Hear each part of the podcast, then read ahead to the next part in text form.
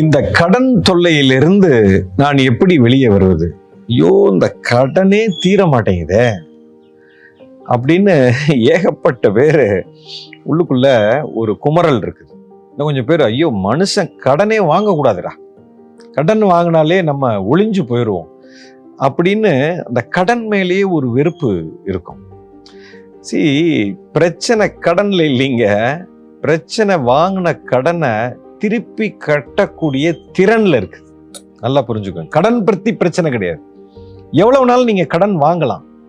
You understand ஆனா அது திருப்பி அடைக்க நம்மளால தெம்பு இருக்குது. அதுக்குண்டான வருமானம் நமக்கு இருக்குது. அதுக்குண்டான வரவை உருவாக்கக்கூடிய சக்தி என்னிடத்தில் இருக்குது. அப்படின்னு சொன்னா கடன் வாங்கலாம். தப்பு இல்லை. அதுக்கு ஒரு விகிதம் இருக்குது. என்னுடைய மொத்த வருமானத்துல இத்தனை சதவீதம் என்னால திருப்பி அடைக்க முடியும். அப்படிங்கிற ஒரு விஷயத்துக்குள்ள நம்ம வந்துட்டோம். இப்போ எனக்கு ரெண்டு லட்ச ரூபா வருமானம் வருது. என்னுடைய செலவு போக மாதம் என்னால் ஒரு லட்சம் ரூபா திருப்பி கொடுக்க முடியும். அதாவது அந்த கடனை அடைக்கிறதுக்கு உண்டான இஎம்ஐன்னு சொல்லுவோம் இல்லையா? அது வந்து ஒரு லட்சம் என்னால் அடைக்க முடியும்னா அந்த ஒரு லட்சத்துக்கு உண்டான இஎம்ஐயை கட்டுறதுக்கு உண்டான கடனை நீங்கள் தாராளமாக வாங்கலாங்க. தப்பே இல்லைங்க. கடன் வாங்குறதுல என்ன பிரச்சனை இருக்கு?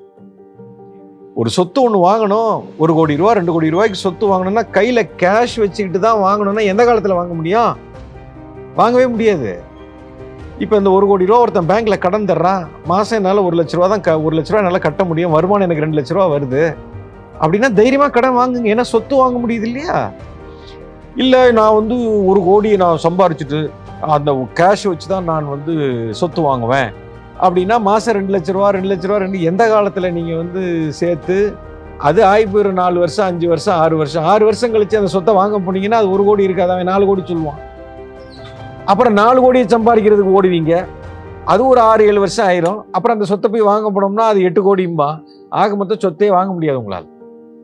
ஸோ இது வந்து கடன் வாங்கக்கூடாது.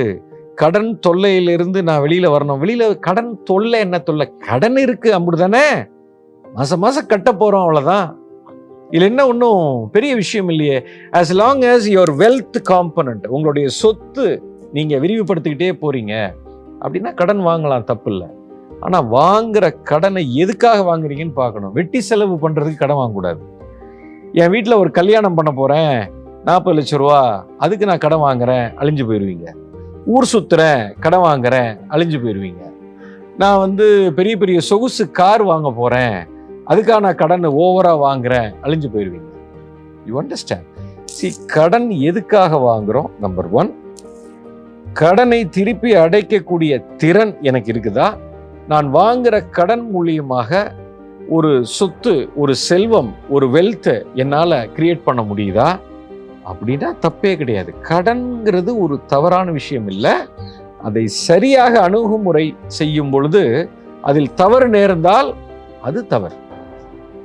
அதனால கடனால பாதிக்கப்படுறவன் கடனால் எவ்வளோ பேர் கடன் வாங்கி ஜம்முன்னு சொத்தா சேர்த்துட்டு போயிருக்கான் sir? You understand correct financial planning இருந்தால் கடன் கட்டாயம் வாங்கணும். அதை சரியானபடி பயன்படுத்தி சரியானபடி அடைக்கிறவன் பெரிய பணக்காரன் ஆயிடுவான். யூ அண்டர்ஸ்டாண்ட் அதுக்கு ஒரு விகிதம் இருக்குது அதுக்கு ஒரு பிரின்சிபிள் இருக்குது அதுக்கு ஒரு கட்டுப்பாடு இருக்குது. அதை மீறாமல் அதை சரியாக அணுகுமுறை செய்யும் பொழுது நிச்சயம் பலன் அளிக்கும். கடன் தவறான விஷயம் இல்லை. அதை சரியாக பயன்படுத்தலைன்னா மாட்டிக்குவீங்க. அண்டர்ஸ்டாண்ட்